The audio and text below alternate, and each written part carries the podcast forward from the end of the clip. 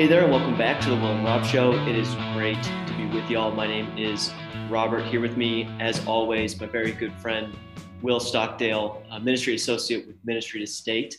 Um, it is a beautiful week. On Thursday, the day that this episode comes out, we will be celebrating Veterans Day, and so uh, in honor of that, we wanted to bring on a very special guest um, to help us walk through some important questions related to uh, military service and the gospel um, and living faithfully uh, in that space. Uh, so we're really excited to welcome to the podcast Reverend Porter Harlow. Porter is the founding pastor of Christ Presbyterian Church in Burke, Virginia. Uh, before that, uh, he served in the military with the Marine Corps. And so, Porter, first of all, thanks for coming on the show. And you're welcome. Uh, Thank you for having me. Yeah, and if you could tell us a little bit about your story in terms of you know how you started out in the military and then moving into a career in vocational ministry. Sure. Uh, grew up in Alexandria, here in Northern Virginia, right outside DC. My dad had been a Marine in uh, Vietnam and in Desert Storm, and uh, seemed like the family business. I wanted to be a Marine growing up. I wanted to be like my dad, and uh, went to college, went in the Marine Corps, uh, went to law school and was a lawyer in the Marine Corps uh, for a good number of years and, and really felt called to do that. I felt like a, a righteous cause. Um, and while in the Marine Corps, we were in a church plant in uh, right outside a, a, Marine base in South Carolina. And I was leading a Bible study, teaching Sunday school, uh, became a ruling elder and, and preached two times. And I would be at work and I, I enjoyed being a Marine. I, I love being a Marine. I love being a lawyer. But I would be at work going, man, I need more hours in my day. I need to get home and work on my Sunday school class, or I need to work on this. How do I get more hours in my day? And then it dawned on me that there's people called to full time ministry who get paid to do that for a living. so, uh, the, uh, took a job at the Marine Corps, the, uh, the Pentagon. The Pentagon was the only job in the Marine Corps I could find near a conservative Reformed seminary. So came here to go to Reformed Theological Seminary's DC campus and uh, worked at the Pentagon, with the class, and uh, finished my degree there. And uh, as I graduated, saw all the churches that had been planted in the last 20 years in the DC area. We have 38 uh, in our presbytery, in the Potomac Presbytery. Two of those existed when I was born. So we're pretty much a presbytery of church plants. And uh, really decided to, uh, my wife and I discerned maybe we should stay here and plant where the uh, Lord was at work. And uh, He's used us to plant Christ Presbyterian Church in Burke, and we're really thankful. So, uh, well, first of all, thank you for serving. Uh, thank you for your work that you did as a Marine.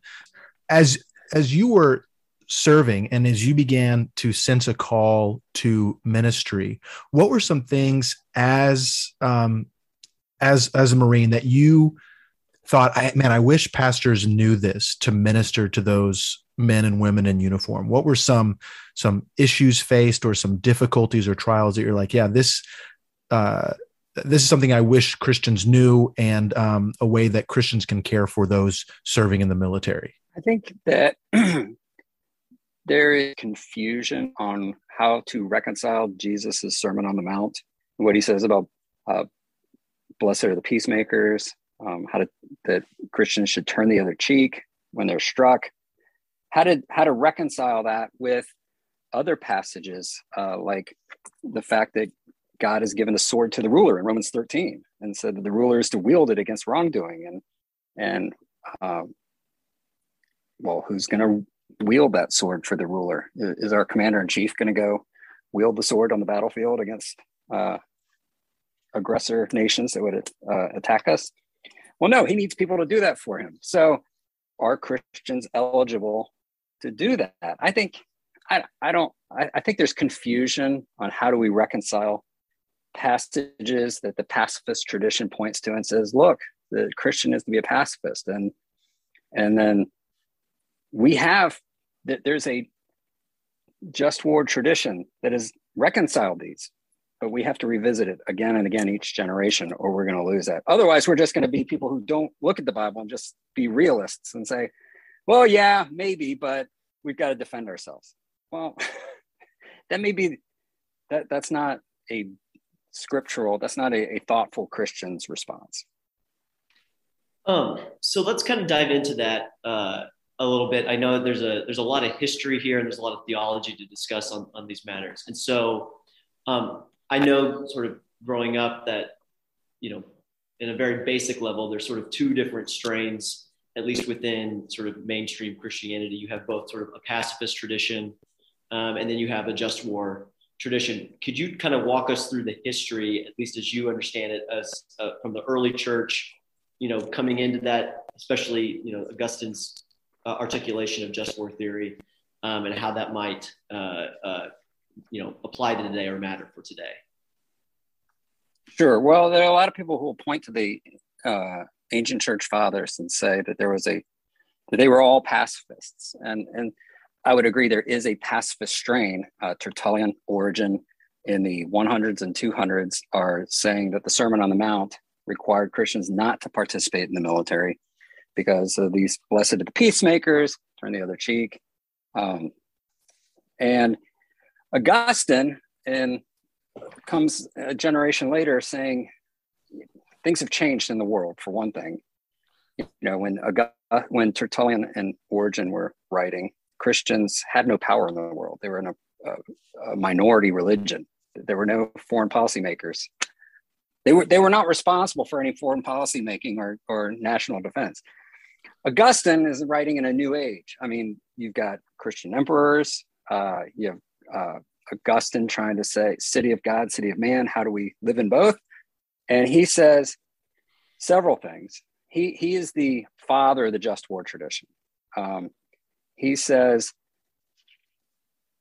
you can look at the Bible and see righteous warriors. You have David in the Old Testament, who um, was a, a warrior, scholar, poet, many things.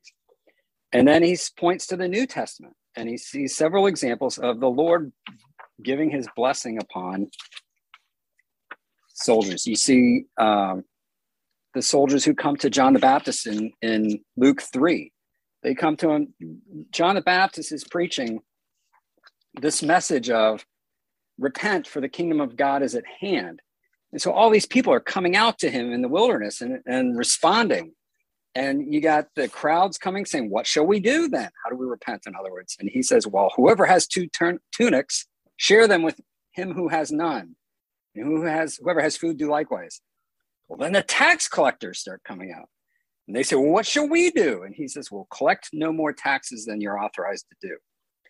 Well, then in verse 14 of Luke 3, the soldiers come out and they say, What shall we do?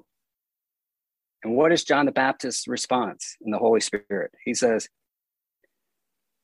Do not extort money from anyone by threats or by false accusation and be content in your wages. That's his response. He, John the Baptist doesn't say, you must leave serving Rome, that pagan nation, and, and serving military, wielding the sword for the emperor. No. He doesn't say, hey, this guy Jesus is coming. He's going to preach the Sermon on the Mount. Let me give you a preview. You can't be a soldier. No, he tell he he says be a righteous soldier. Don't abuse your authority. Use it righteously. In in the Romans 13 sense that is that Paul will make clear this ruler bears the sword to punish wrongdoing, to effect peace, a, a, a just peace, not an unjust peace. So Augustine points to that. Uh, the soldiers that John the Baptist essentially gives his blessing to. You have the he points to the Roman centurion in Luke 7. The Roman centurion is not, not just, a soldier, he's in soldiers he's got a hundred that work for him. So you've got an authority maker, authority person here. And he asks, he sends elders to Jesus saying, Please heal my servant. And Jesus says, Nowhere in Israel have I found such faith. So Jesus completely blesses this guy. He heals his servant. He commends him as, as having more faith than anyone in Israel, this Gentile soldier. Um, so you see Jesus blessing him. And then in Acts 10, you have Cornelius, the centurion. The Holy Spirit falls upon him as a centurion, as a soldier. Uh, so I think Augustine points to those and he's saying that essentially the, the way the just war tradition has evolved, especially under Paul Ramsey in the 20th century, he's saying that there is a that the Sermon on the Mount provides a wonderful, a righteous philosophy of personal conduct. Jesus in, in the Good Samaritan or in the Sermon on the Mount is telling his disciples, you should turn the other cheek. But then in the parable of the Good Samaritan, he's telling them, but you don't go turn somebody else's cheek. When you see somebody oppressed, you deliver them from oppression. And that the soldier uh, does that. You mentioned Paul Ramsey and his role yeah. in the 20th century. Um, and then you mentioned Augustine. Are there any other thinkers, uh, Christian theologians who have approached this just war theory? And um, in the Old Testament, you mentioned David being a righteous warrior. Um, and I, I know there's also passages in Exodus that describe God as a warrior. And then you have yeah. Revel- Revelation. Um, I was looking at some of your, you, you sent me a, a, some of your work that you've done on this, and I was looking over it and I saw you cited Exodus and Revelation. Those passages, though, are referring to God um, being the warrior. And so, how do you make the connection from you know God being uh, a righteous warrior and then Christians being able to act and serve in war? Is there um, is there something that has to do with like the connection between God and man as his image that works there? What what are some I think so. What are some principles that you would that you would employ? Well, I, I, I think I think you hit upon it that God made man in the image of, of God. We carry the Imago Dei. So we have to look at, well, what is the Imago Dei? And, and like you said in Exodus 15, Moses, in the Song of Moses, he says, the Lord is a man of war. Uh, and there he, he uh, in that specific context, he crushed the chariots of Pharaoh, he cast them into the sea. Pharaoh's officers were sunk to the depths like a stone. So you have God bringing righteous judgment um, upon his enemies who would oppress his people, Israel. Um, and in Revelation 19, you see Jesus described as riding a white horse in command of the armies, the hosts of heaven.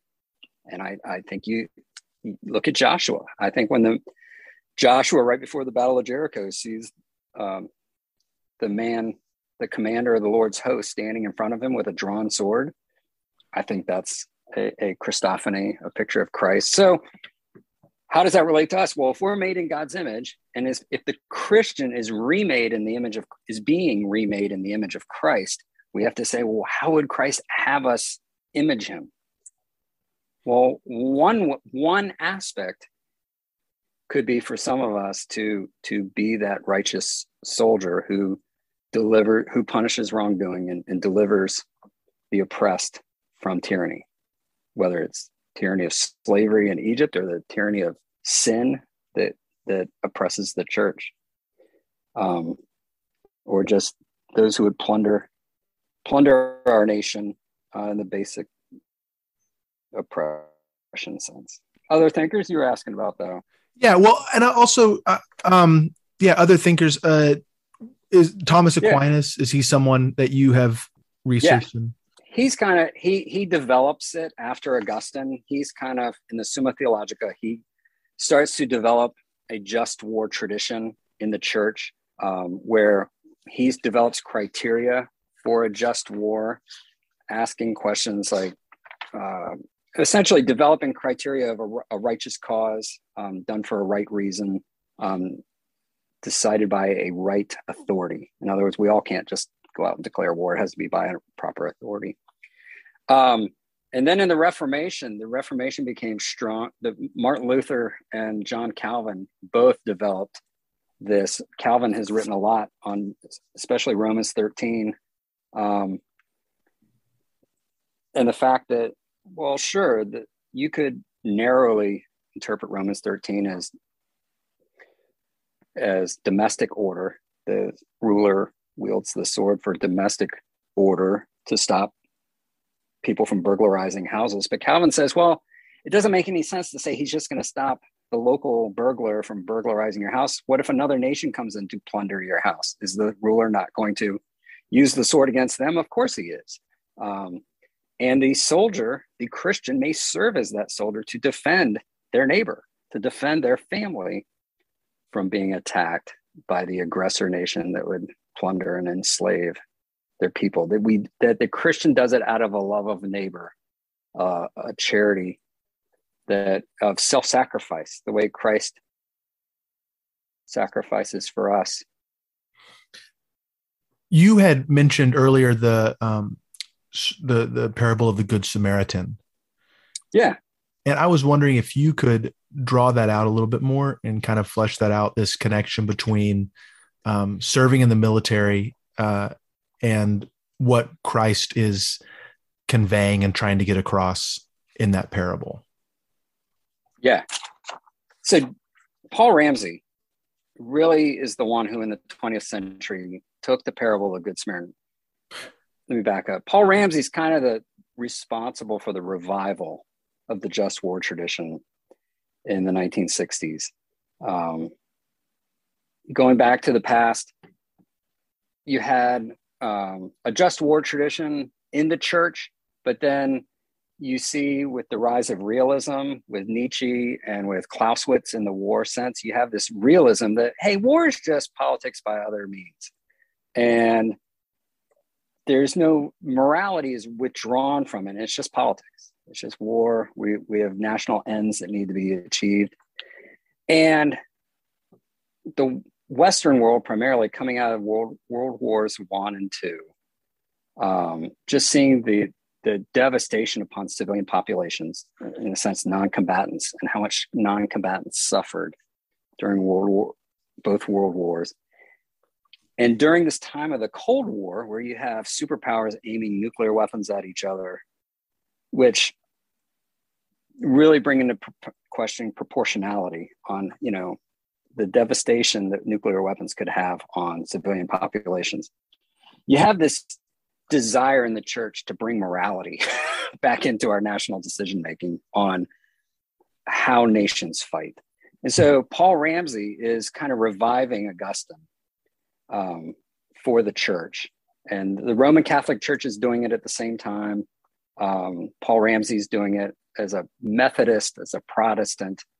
Ramsey was an Edward scholar. He was a Methodist who got his PhD at Yale and was uh, writing from Princeton. And he takes the, he's rooting his arguments not in natural law, but in scripture, the way Calvin had before and others, Augustine had before that.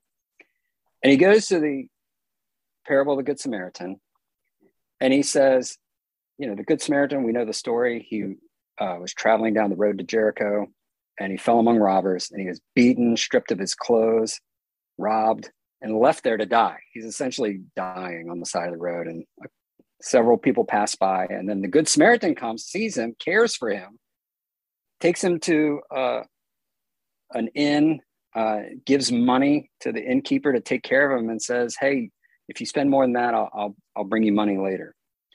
What would the Lord have had the Good Samaritan do? Had he come upon the, the robbers attacking him at the time? Would the Lord have had the Good Samaritan tell the robber, turn your other cheek so they can hit you on your other cheek? He says, Of course not. The Lord would have, out of love of neighbor, the, the Lord would probably have had the Good Samaritan intervene and rescue at personal risk, at pers- risk of personal safety, intervene to rescue the, the man being beaten. Um, and then he takes it the next step. Well,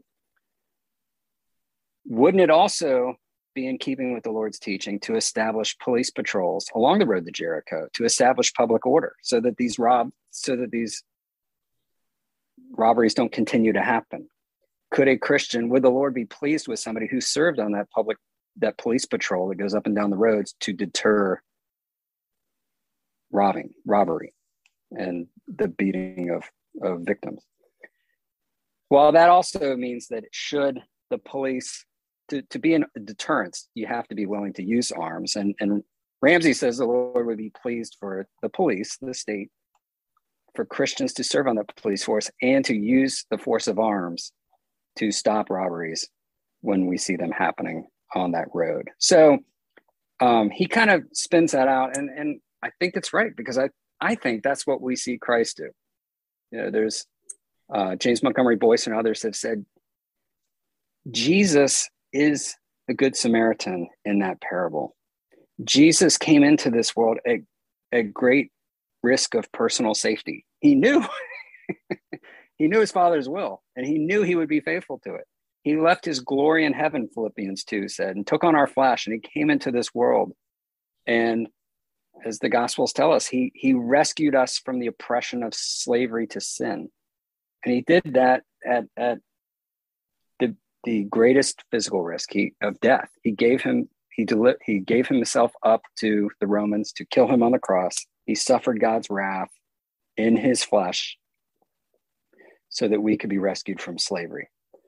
So in that parable, we are essentially the naked, beaten victim lying on the side of the road, half dead on our way to death. And Jesus delivers us from that. And he would have us be that, be like him. Um, being willing to risk our personal safety for our neighbors, for our loved ones, for those he loves. Uh, and and I think that's why many Christians have entered into military service because they want to defend their neighbors, they want to defend their homes and their families, and they want to and and we do that in wars of just wars of self-defense, defending our neighbors, defending others, other neighbors, going to you know and to deliver the oppressed in other places when when the, the reasons are right. Yeah, listening to you and, and hearing what you're saying, it, it's good for me to remember that there is a difference between just war theory and just war theory, as in this isn't just any kind of war, but it's a just, justly caused and justly fought war. Um, and it, it sounds like um, the w- when you're describing the Good Samaritan that there's a connection between uh, our, our, our servicemen and women and, and uh, law and order and human flourishing and so yeah. that there is there's an intent or a, a goal that's being pursued that is flourishing of individuals and communities and eventually in terms of war for an entire nation so is that something that that that you're you're getting at in this yeah i think when jesus says blessed are the peacemakers he's not saying peace at all costs that if we're about to be attacked, we should have peace by surrendering. No, he's talking about a just peace. And that's what Augustine was saying that the Lord is talking about a just peace where the church can flourish, human, humanity can flourish. Um, and you see that developed. The, the just war tradition has two branches, in a sense. The first one is jus ad bellum, and the other one is jus in bello. The first one, jus ad bellum, is what are the criteria a Christian lawmaker, a Christian policy policymaker, national security official should decide on when going to war? Well, before we go any further, it sounds yeah. like you're not speaking English. Uh, jus ad bellum. What language is that, and what does that mean? It's Latin. Jus ad, be- jus ad bellum are what are the just ways of going to war? Okay. Ad bellum to war the just reasons for going to war. Jus in bello is how do we act justly once we're in the war? Okay. What are our means and methods? It doesn't care as much how much did we get into war. That those questions have already decided. Once we're in the war, how do I fight justly? Can I kill everybody, combatants and non-combatants, and let God sort them out? You know, can I attack the hospital mm. where the wounded uh, soldiers, wounded uh, former combatants are lying? You know, how do I fight how would Christ have me fight righteously? So those are the two branches. jus ad bellum, going to war. jus in bello. How do I fight righteously within war? Um, the Augustine, Aquinas, and James Turner Johnson in the 20th century and 21st century really developed the jus ad bellum tradition of what are the questions we ask before going to war. And there's a lot. There's now I think six six or more criteria. And then more recently, the, the, the more neglected one is how do we fight righteously once we're in the war? Discrimination between targeting, proportionality of methods, um, or, or what it's focused on. and so I think maybe to, to wrap this conversation up, sort of bring it back to, um, you know, pastoral advice or, or sort of advice for those of us in the church, you know, how do we, um, as particularly members uh, of the church who don't serve in the military or don't uh, have that experience, uh, but obviously we, we share churches and share the share the pews with people who do. How do we best care for those veterans and those those loved ones of veterans um, as brothers and sisters in the church? That's a great question. Um, and I have two thoughts. One is, you know, we are emerging from 20 years of armed conflict in our nation. And, and when you go back to the earlier years of those 20, I think that the church was certainly called to pray uh, for those service members that were going overseas um, and to care for their families while they were gone. And I think you see a lot of good examples of that in our church plant in South Carolina. We had several squadrons leave at the beginning of of um, the wars in Afghanistan and the war in Iraq, and and we were praying for them and we were caring for their families and uh, and doing the work of the church, loving our brothers and sisters, and praying for their protection. Um, now 20 years down the road and coming out of it we have a lot more veterans than we had at the beginning so how do we how do we as a church minister to them it's complex because i think i've been in those churches where during the church service they will ask veterans to stand up and uh, say what branch of the service they served in and the church will clap for them i've also been in those churches that don't have a flag in them don't recognize veterans, not because they don't love their veterans, just because they don't feel like it's a part of the worship service. Um, and there's that. So we have a broad spectrum within the church of just the way we we love veterans. Um, and you also have veterans that do want to be recognized, and you have those that absolutely don't want to be recognized. And we have those who are struggling with just having been a, a veteran and, and what they did. So um, trying to seek grace. So I think we should be thoughtful.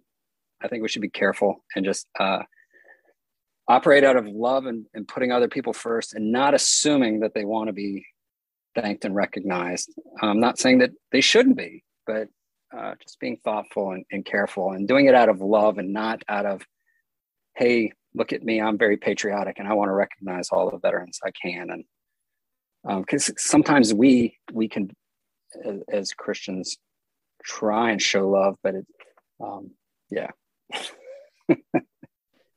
well, Porter, thank you so much. I think this has been just an awesome episode, and I think a really relevant one for the week as people think about uh, Veterans Day and, and those questions that just kind of keep coming up about, you know, uh, the gospel and military service. Um, uh, and as always, we thank you, dear listener, for listening to the podcast. As always, you can follow us on Twitter I'm at RD Hassler. Will's at Stockdale. Will Porter, you're on Twitter. How can people follow you on Twitter?